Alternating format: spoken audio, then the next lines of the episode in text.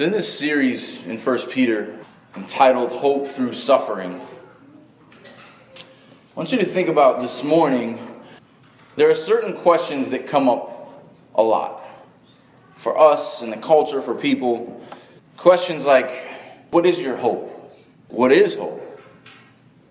How can you be hopeful in the midst of suffering? Why aren't you worried about the stock market? Why aren't you worried about the earth? Why don't you fear death? Why do you talk about salvation? What is salvation? What are you saved from? How do you know that you're saved? Ever been asked any of those questions? So, those type of questions. What is your hope in? How can you be hopeful in the midst of suffering? Why aren't you worried when X, Y, and Z happens? Why don't you fear death? So, how do we respond when people ask us for the hope that is in us? How do we respond when people criticize that hope? How do we respond when people criticize your faith? How do you respond when people criticize your God? And many of us are terrified to think of having to respond to someone, terrified to think about how do we answer someone who asks us hard questions? What am I to say? And this morning, I want us to see that the essentials of the gospel are probably a lot more familiar than you think. And many times, defending what we believe can get overcomplicated.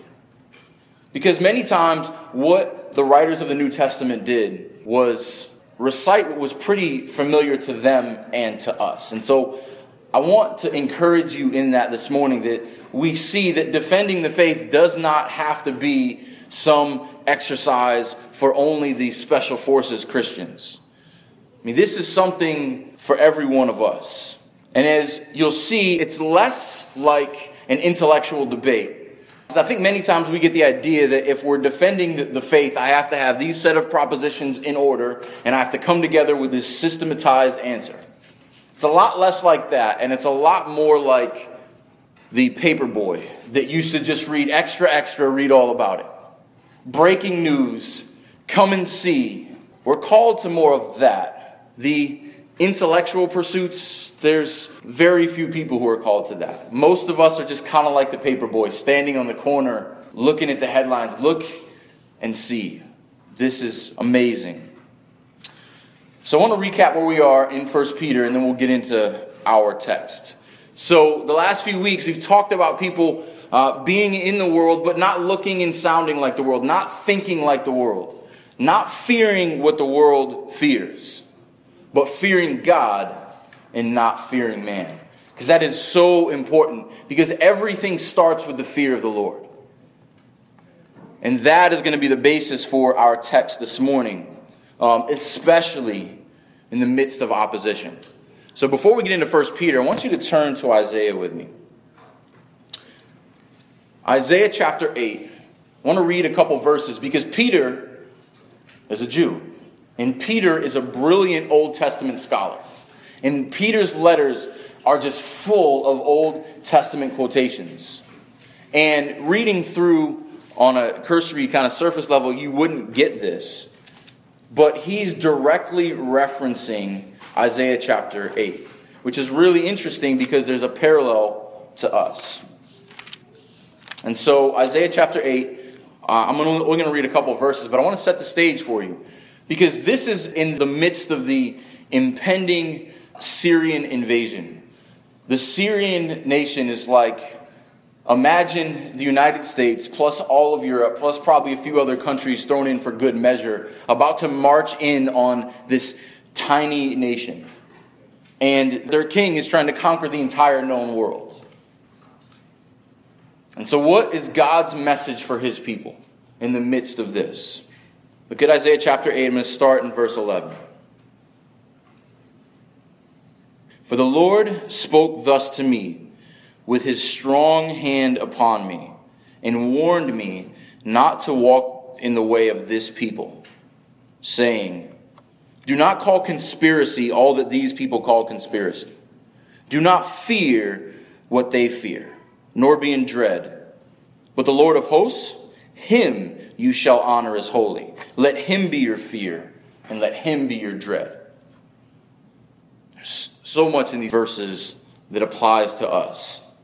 The Lord spoke with his strong hand. That is important. It's not a distant God. This is not a proclamation from a God who is not involved in our circumstances. His strong hand is on Isaiah's shoulder, saying, Proclaim this because I am with you. And he proclaims it to his people because his strong hand is still with us. And he's proclaiming it in the midst of this impending pagan occupation. Don't walk in the same way as this people. These people are about to conquer you. Don't take on their ways. Don't walk in the ways of these people. Don't call conspiracy what these people call conspiracy. Don't fear the things they fear. Don't get worried about the things they get worried about. Don't get all riled up at the things they get riled up at. Don't fear them. Fear me. I am the Lord your God. I'm the Lord who brought you out of Egypt. I'm the Lord who provided for you in the wilderness. I'm the Lord who will provide for you in your exile. And He is the Lord who is still providing for us today. And His command is to fear Him and not man. Now let's, let's look at our text. 1 Peter chapter 3. I'm going to start in verse 14. I'm going to read through the end of the chapter. But even if you should suffer for righteousness' sake, you will be blessed. Have no fear of them, nor be troubled. But in your hearts, honor Christ the Lord as holy, always being prepared to make a defense to anyone who asks you for a reason for the hope that is in you. Yet do it with gentleness and respect, having a good conscience, so that when you are slandered, those who revile your good behavior in Christ may be put to shame. For it is better to suffer for doing good, if that should be God's will, than for doing evil. For Christ also suffered, once for sins, the righteous for the unrighteous, that he might bring us to God, being put to death in the flesh, but made alive in the spirit, in which he went and proclaimed to the spirits in prison, because they formerly did not obey when God's patience waited in the days of Noah while the ark was being prepared, in which a few, that is, eight persons, were brought safely through the water. Baptism, which corresponds to this, now saves you, not as a removal of dirt from the body, but as an appeal to God for a good conscience, through the resurrection of Jesus Christ, who has gone into heaven and is at the right hand of God, with angels and authorities and powers having been subjected to him. Let's pray. Lord, we can boldly approach your throne because everything is in subject to you. There is nothing in heaven or on earth in which you are not over. You control all things. You are sovereign in every way.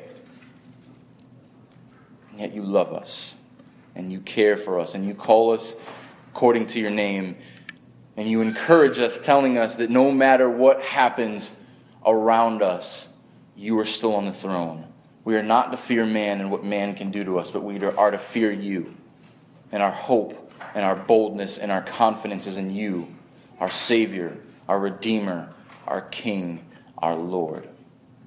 We pray that this passage would encourage us, would embolden us, and would strengthen us in your word, that we would be mighty witnesses to the transforming power of your gospel. We pray in Jesus' name. Amen. Uh, so, first thing I want you to see in our text this morning, uh, we're really going to focus on 15 through the end of the chapter.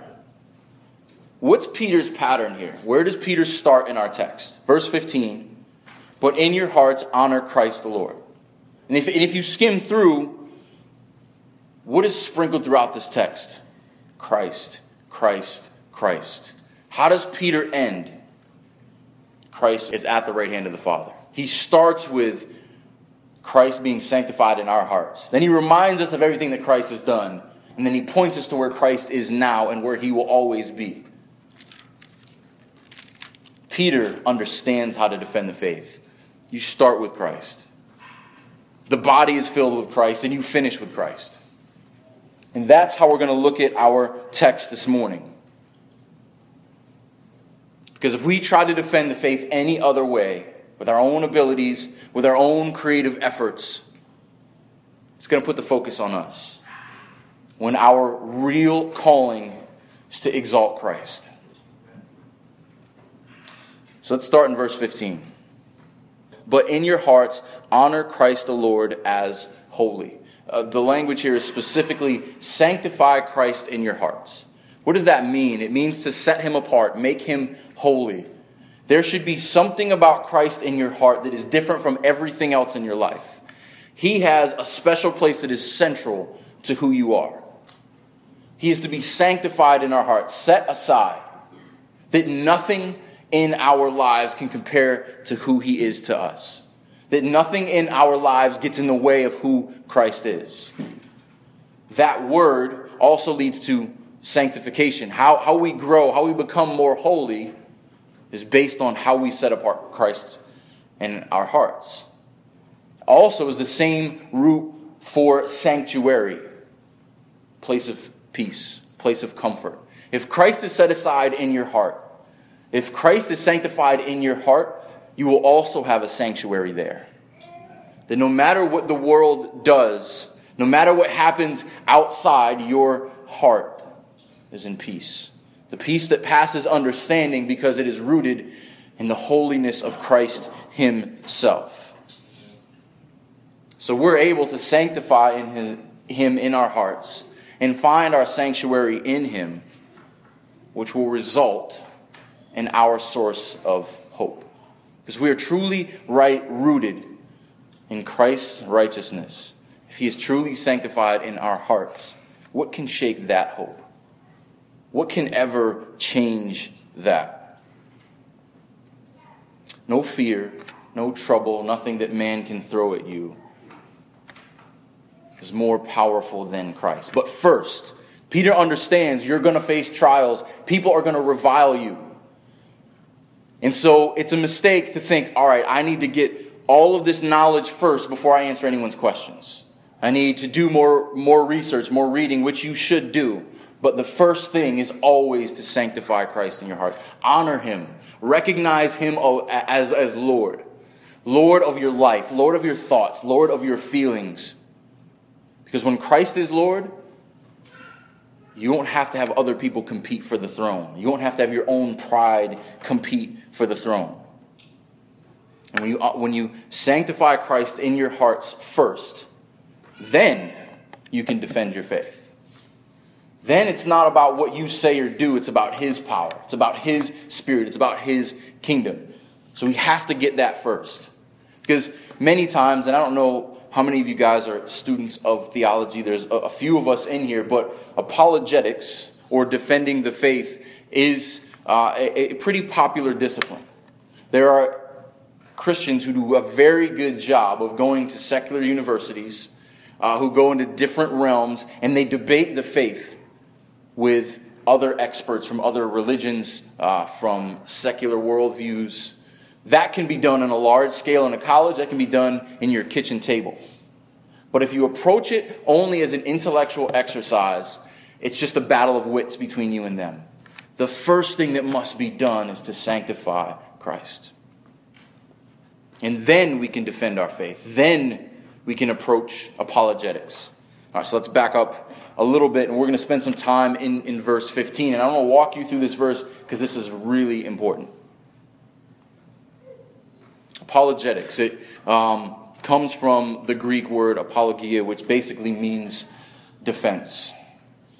And it's, it's not, I'm on the defense, it's an active defense of something that you believe in. And this is a discipline that whether you do it on a grand scale or a small scale, that every one of us as a believer should have to engage in. How do you defend what you believe? How do you, how do you answer those questions that people asked you earlier? In your hearts, first, honor Christ the Lord as holy, always being prepared. This is not something that you hope you get around to, like many things in our lives. We don't start preparing for them until we have to. This is something we are always prepared for. Recognizing that Christ should be on the tip of our tongue. We should be ready for this. Because as the world looks less and less like we do, and the world looks more and more like it did to Peter's audience, we need to be ready to defend the faith always. And we read Psalm 119 because it reminds us the importance of God's word. And if you're not rooted in God's word, if you're not approaching Him in, in, in, prayer, if your heart doesn't rejoice in everything that He's done, it's going to be so hard, if not impossible, to defend what you believe. Because you may not believe it as well as you think. Because many times when it, when it comes down to it, our fears and our pride gets in the way of us proclaiming what Christ has done in our lives. And that's, that's all of us. None of us are immune from that. So it's something that we need to be aware of. Peter says many times in this letter be sober minded, be ready for action. We're not to be people just sitting back waiting for Christ to come. We are in the midst of spiritual warfare, and we need to be people who are ready to engage in that warfare. Always being prepared. Be ready, be practicing, be praying to give a defense. We talked about that a little bit. It's not a defensive posture, it's a defense of what you believe. It is an active defense. To anyone who asks you for the reason, anyone who asks, why would people ask us? Why would people ask us why you have hope? Why, why are you different? Because our lives should be so different that people ask us, Why do you do that? Why do you go to church every Sunday? Why do you not drink and curse? Why don't you just take things that don't belong to you? Who cares? Why don't you get upset when I get upset? Why aren't you freaking out when everybody else is freaking out? People are going to ask you. If you act differently, they will ask you questions. And we always need to be prepared. We should live lives that will invoke questions from others.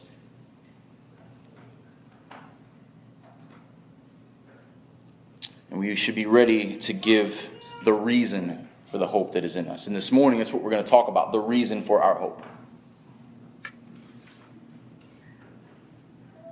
What is that hope within us? It's not a secret. It's Christ. It's Him crucified. It's Him risen. It's Him reigning.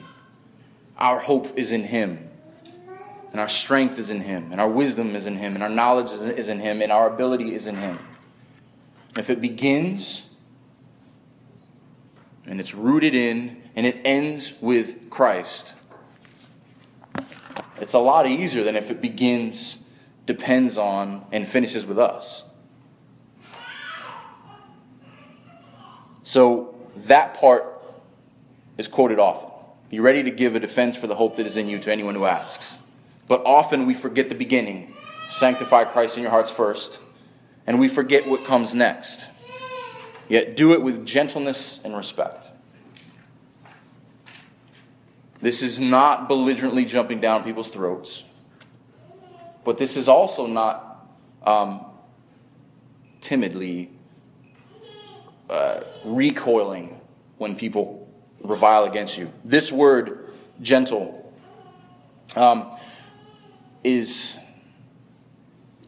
is more like uh, timid. Excuse me. It, it's this word gentle. Forgot, lost my place here. All right. So we, we approach this more in humility than we do timidity. So we don't have to be timid, but we can be humble. Now, in our culture, we have an idea of politeness, where like manners have inserted themselves into our Christianity where we have to say please and, and, and thank you even when we're defending the faith. Was Jesus polite when he called them foxes and whitewashed tombs? Was Peter polite when he boldly proclaimed he was, he was humble, wasn't in his strength? But there is, there is a gentle and calm, humble nature when we proclaim the gospel. A meek nature, not a weak nature. Because this is not a weak gospel. This is not a weak message. We are to boldly proclaim what Christ has done in our lives. But we can do it gently, we can do it lovingly. And, and this, this word respect here is a little misleading. It's, we talked about a little bit two weeks ago. Uh, it's the Greek word phobos, from which we get fear. It is more fear. And a lot of times, Peter uses this word very often. It is not a fear of people, it is a fear of the Lord. So we are doing this with, with, with, with gentleness and caring toward other because, uh, others because we, we truly want them to turn to Christ. But we're not afraid of them, we're afraid of God. Like he told us in Isaiah, don't fear men, don't fear how they respond to you, fear me. Having a good conscience, so that when you are slandered, those who revile your good behavior in Christ may be put to shame. Having a good conscience. Remember that, again, this is a spiritual exercise, this is not an intellectual pursuit.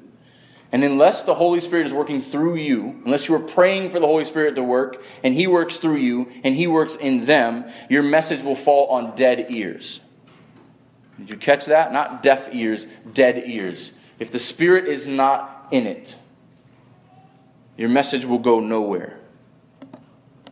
And we're not to fear men.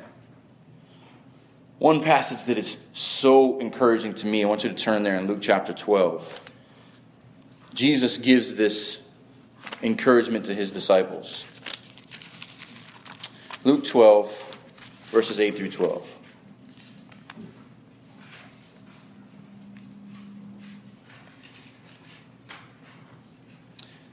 Luke 12, verse 8. And I tell you, everyone who acknowledges me before men, the Son of Man, will also acknowledge, uh, excuse me, of man, will also acknowledge before the angels of God. But the one who denies me before men will be denied before the angels of God. And everyone who speaks a word against the Son of Man will be forgiven, but the one who blasphemes against the Holy Spirit will not be forgiven. And when they bring you before synagogues and the rulers and the authorities, don't be anxious about how you should defend yourself or what you should say, for the Holy Spirit will teach you in that very hour what you are to say. Jesus knew that these trials would come. Jesus knew that people would ask us questions. And he said, I'm not leaving you as orphans. I'm sending my spirit who will teach you, who will speak for you, and will work in the hearts of those who you are speaking to. And far too often, when we're given the opportunity to speak about the hope that is in us, our pride gets in the way. Pride in seeking to have the right answer, pride in seeking to get credit. Pride in seeking to, uh, to, to sound smart to the people we're talking to, pride in wanting to see results, or the other end of pride that fears what they may think about me, fears that they may not like me, fears that they may reject me, forgetting that what we want them to do is fear the Lord, not you. How can we expect them to fear the Lord if we don't fear Him first? if we don't fear him more than the responses of men. And all of us have been there. I've been on both sides of this. I've been afraid to share my faith because of what someone might say, how they might respond, how it might affect that relationship. I've been arrogant to share my faith, thinking I know more than you, and I'm going to convert you by my wit alone. Uh, this actually happened a couple months ago. Uh, we were eating at Sweet Tomatoes this guy's sitting by himself, and as many of our conversations do, we're talking about the Bible and we're talking about church, and he overhears us. And he hands me a little uh, brochure. Anytime someone hands you a brochure, there's, there's always this decision that goes on. And I, I, I look at it and I look at him, and Cherie gives me this look that she's giving me right now. She's like, You're not going to talk to him, are you? Because I know that look. It's like, I want to go home. It's, it, it's, it's late. You're not going to engage with this guy, are you? And, and I started walking away. I was like, you know what? My initial reaction was the proper reaction was he doesn't know the truth. What, what he handed me was against Scripture. And I want him to know the truth. That was my initial reaction. That didn't last long because I realized I knew more than he did. And so it became my own pursuit to show him how much I knew. The man was a Jehovah's Witness. And part of the reason why we start with the document that we handed out on Wednesday, uh, and if you are, are a member of this church, we want you to be rooted in. Because if you move away from those essential convictions, you, you move away from Christianity. Jehovah's Witnesses do not believe that Jesus is God. They believe that he is the archangel Michael. Um, they believe that he is even a lesser God. And that you need to follow their organization to be saved. And you need to continue earning your salvation. And that there is no hell, there's only a death where people are annihilated. All things that are completely against Scripture and completely against the core convictions of Orthodox Christianity from day one. And when you depart from them, you become outside of fellowship of, Christianity. And so I knew that engaging with him, and I started where you should start. Okay, tell me about Jesus. Because really, when it, when it comes down to it, what you believe about Jesus is, is what matters. Because if he's not the Son of, of God, he's a liar. If he's not the only way to salvation, he's a liar. If he didn't raise from the dead, he's a liar, the disciples are a liar, and we're all liars. If he's not on the throne, he's a liar. If he's not coming again, he's a liar. All those things Jehovah's Witnesses deny. And we sat for a while, went back and forth, and he knew he was a salesman. He knew his pitch really well. And I was trying to tear his pitch apart. When I walked away, he still didn't believe. I had wasted a couple hours of my life. And I realized afterward that I didn't pray for him first. I should have lifted him up in prayer. I should have implored the Holy Spirit to work in me and to work in him. And I did. And I was convicted leaving there that I needed to pray for him and that some of my arrogance would take root and that he would run to Jesus as Lord and Savior. And the point is, if Christ doesn't get the credit, you do. The point is, if you're seeking people to like you in your gospel proclamation, or you're seeking to win someone with your own efforts, you get the glory and not Christ. But what Peter's saying here is if it's about Christ, beginning, middle, and end, you can have a clear conscience. And if they don't believe you, if they revile you, if they criticize you, that's on them. That's to their shame. Verse 17 For it is better to suffer for doing good, if that should be God's will, than for doing evil. It's not a bad thing to suffer. Christ suffered for us. It's a bad thing to suffer for our own purposes. It's a bad thing to suffer selfishly. So just make sure when people revile you, they have a good reason to. Because if you're reviled for something you shouldn't be doing, you deserve it. Verse 18 For Christ also suffered once for sins, the righteousness of the unrighteous, excuse me, the righteous for the unrighteous, that he might, he might bring us to God, being put to death in the flesh, but made alive in the spirit. Again, Peter keeps going back to Christ's death, burial, and resurrection. Christ, our example in suffering. Christ is our example in life, in death, and in risen life. And this right here, what uh, Peter is explaining, is called substitutionary atonement. And it is so vital to understanding the gospel. Because the atonement, the covering of sin, must be paid before a righteous God. And Christ died for unrighteousness. Not his, but ours. And if we don't understand the importance of Christ taking on our sins and us taking on his righteousness, we don't understand the gospel, and our salvation is incomplete without Christ's work. And he did it in our place to bring us to God. Verse 18 is the gospel. For Christ also suffered once for sins he was righteous, we were unrighteous, that he might bring us to God.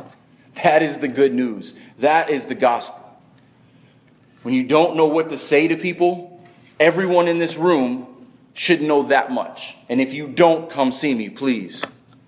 We should know enough to say, I was dead, my, I was unrighteous, he was righteous for me. He brought me to God when I was far away and had nothing on my own. And he can do that for you too if you believe in him. Everyone in this room should be able to give that defense for the hope that you have. Because Christ died a death in the flesh, to be raised again in the spirit, so that we might live forever in the spirit. All right, let's keep going. I want to read verses 19 through 20, and then I'm going to explain it. In which he went and proclaimed to the spirits in prison, because they formerly did not obey. When God's patience waited in the days of Noah, while the ark was being prepared, in which a few, that is, eight persons, were brought safely through the water. Baptism, which corresponds to this, now saves you. Let's stop. Did anyone, while I read verses 19 and 20, not understand that? Please, please raise your hand. Really? Everyone understood 19 and 20? Okay, because I don't. I, I'll be honest with you. Let me explain it to you. I don't know. Uh, I spent all week researching what verse 19 and, and, and 20 meant. And there is no clear consensus, and, there, and the, the different ideas are not even close. Uh, Martin Luther called verses 19 and 20 probably the most obscure passage in all of the New Testament. He had no idea what it meant. Everyone I read had no idea what it meant. Uh, most people are convinced that it would have made sense to the early church. Um, but I want to, I want to, I'm not going to spend a lot of time here, but I think there's a, a good lesson in this. So look at verses 19 and, and 20. Look at the things that are, that are said here. Um, let's, I'm going to, I'm going to say what we, uh, what we uh, don't know, and I'll talk about what we, we do know. So, verses 19, in which he went and proclaimed. Uh, in which is referring to the Spirit. He went. When did he go? Where did he go? We don't know. And, he, and proclaimed. Was it a sermon? Was it a declaration of his victory over sin? Um, he proclaimed the spirits, the spirits of people, these, these angels, or these fallen angels. Uh, they were in prison. Were they physically in, in, in prison or were they figuratively in prison? We don't know because they formally did not obey. When did they not obey? And it goes on and on and on. This is a very difficult passage. And it made my head hurt trying to figure out how do I explain this. So I want to give you some of the wisest words you will ever use in defending the faith. I don't know. And it's okay to say, I don't know. But what the lesson is here is not get caught up in what you don't know. Because many times we can say, because I can't explain this, I don't want to try to explain any of, of, of, Scripture. It's okay to say, I'm not God. We are people who walk by faith. It's okay to not be sure of every passage in Scripture. But Peter's showing us be sure of the essentials. When you defend the faith, make sure that you know that Christ suffered and died, the righteous for the unrighteous. And it's an important lesson for us because we do this all the time in our lives, right? We could have this amazing banquet and everything is delicious. The chicken was a little dry, and that's all we talk about, right? We can see this amazing painting it's this beautiful landscape, and that stroke right there is out of place. And our eyes are drawn to it, and we can't stop looking at the one stroke that's out of place. Many people approach Scripture like that. So, all this, I, have seen it to be true in my life, I've seen other people transformed. But this one thing gives me, this one thing I'm confused about. It gives me problems. Um, I know a young man like this. I've been talking to on and on for months, and I met with him this, this week. And every time I talk to him, it's just heartbreaking. He grew up in the church, his parents were, were, were missionaries. And he said things like, Well, I love God and I love people, but I have a hard time with the Bible. And because for him, he can't answer everything in the Bible, so he has a hard time believing everything he can't answer. And there are things in the Bible that make him uncomfortable. There are things in the Bible that tell him that people are going to hell and that Jesus doesn't save everyone. And that Jesus may not even be the Son of God. Maybe just a really good guy. And he's, but he would still consider himself a Christian. We have to have, I have to have the difficult, Christian, difficult conversation with them to tell them you're not a Christian if that's what you believe. if you say the Bible is not God's word, if Jesus is not the only way to salvation, if there is not eternal punishment for those who re- reject him, then you are outside of Christianity. And you're worshiping a God of your own making. It breaks my heart. But that is why what we believe is so important, why we be rooted in our core convictions, why we know who Christ is. Because if Christ is anything different than he says he is, he's a liar and you shouldn't believe him. But for us, the Bible can be confusing. We're not God. There are scholars who spend their entire lives poring over Scripture who love the Lord and love His Word and still kind of shrug their shoulders at certain passages. And that's okay. We don't have God's mind. We don't have to have all of the answers. Some of us, some of you, and I'll be honest with you, some of you will have a basic faith for most of your life. You will know that Christ saved you. You will know that He died and He rose again and He's, and he's on the throne and He's coming. And you're going to have a hard time understanding much more than that. You are more blessed than the angels in heaven because you've experienced the grace of God, because you've risen from dead to life, and you can say, I am alive because Christ saved me. The angels look down and marvel at what he's done in us. So we don't have to be afraid we don't have all the answers. So, now that we talk about what we don't know in this passage, let's get back to the text. Let's talk about what we, what we do know. What does the gospel proclamation look like? What is Peter telling us to focus on? What we do know Christ suffered.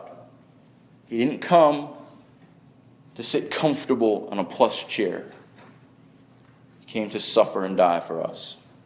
He died and rose to life so that we could die and rise to life for us, to reconcile us to God.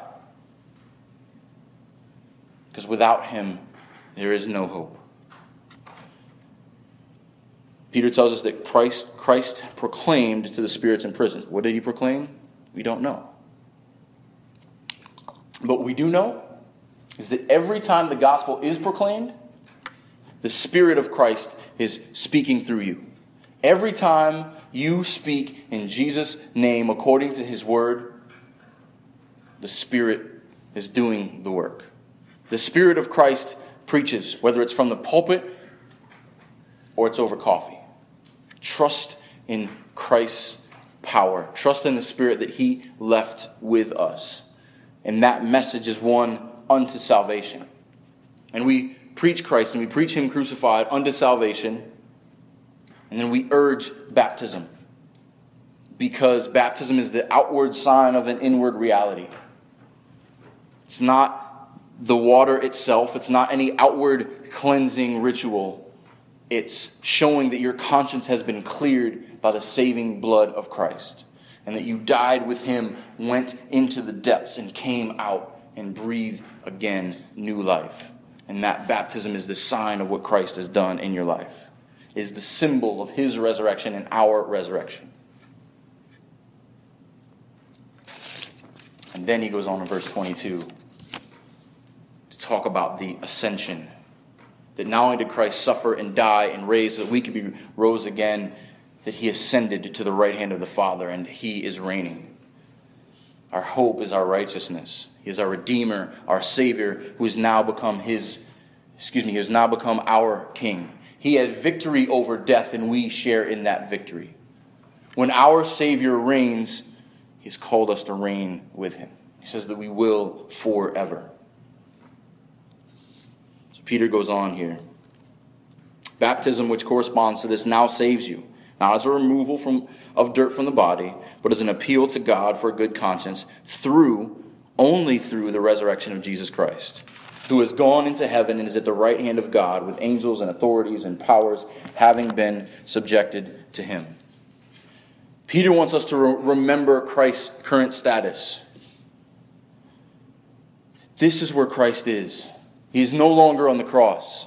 He is no longer suffering. The suffering is done. Our suffering, in a spiritual sense, is done. We are raised spiritually with Him, and He is reigning over all things. But far too often, we view our circumstances only based on the circumstances. We forget that Christ is on the throne. You ever heard the saying navel gazing? It's a great saying. It's, say it 10 times fast. But navel gazing is when you look down at your, at your navel. You're so focused in yourself. You're so woe is me that you can't see. You're, you're looking down all the time. Many times we're walking around navel gazing. We're looking at ourselves. But not only does the gospel open your eyes, it lifts up your head. Because when you lift up and you see, like Stephen saw, Christ at the right hand of the Father, getting up saying, Well done, good and faithful servant,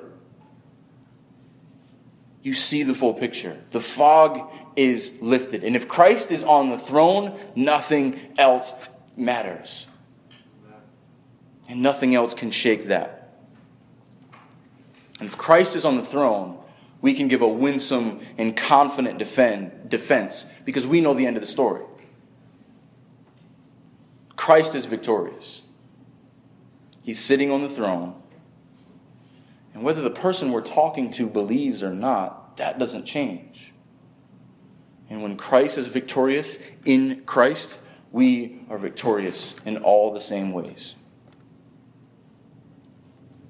So we don't need to fear men. We don't need to fear what they will say to us, what they will think of us, what they will do to us, because Christ reigns. Our Savior is our King. This last line here actually ties up the theme of the entire chapter. As Jesus at the right hand of God, with angels and authorities and powers having been subjected to him. We've been talking about for several weeks subjection. Citizens, be subject be subjected to authorities. Servants, be subjected to your masters. Wives, subjected to your husbands. All that is possible because Christ has all things subject to him. Because even if we're subjected to authorities here on earth for a short amount of time, all things are ultimately subjected to Christ. So even when those authorities fail us, he is still reigning over all things and they are subject to him. When the government disappoints us, they are subject to Him. When our bosses, our masters disappoint us, they are subject to Him. When our leaders, fathers, disappoint their, their wives and their children, they are subject to God. He is reigning over them on from the throne. So, how do we conclude this morning? Our view of everything must begin and end with Christ. If we honor Him in our hearts, we remember what he's done, and we take comfort in his current status and our promised future, we can boldly proclaim the gospel. That's what we need to know. And this is what we proclaim. There was a saying that was really popular in the Crusades. The Marines have taken it up. Um, and I want to twist it just a little bit. In the Crusades, they used to say, kill them all and let God sort them out. It's a little, it's a little, it's a little harsh. But I would say, proclaim Christ to them all and let God sort them out. It's not our job to figure, to make someone believe. It's just our job to be the messengers, to proclaim Christ and let Him sort them out. And there's a great lesson for us in this. Don't focus on what you don't understand. Don't spend all your time trying to get every little thing perfect. And if I misunderstand one passage, that I can't proclaim Christ. The most powerful testimonies are from people who said, I was blind and now I see. I was dead and now I'm alive. I was lost and now I'm found. And Jesus did it by living perfectly for me, dying perfectly for me, and raising again to be at the right hand of the Father so I could be perfect with, with Him. Every one of us can do that. And so then, when we have to give a defense of our faith, we can speak about what we know. Like Paul. Great, solid theology, deep in everything he talked about. But what did Paul say? I want to know nothing but Jesus Christ and Him crucified. We can explain what Christ has done. Any child can explain that. And we pray for those who we talk to. We pray before we talk to them. We pray after we talk to them. And we trust that the Spirit will not let His word go out void. And then the pressure's off of us and Christ gets the glory. Let's pray.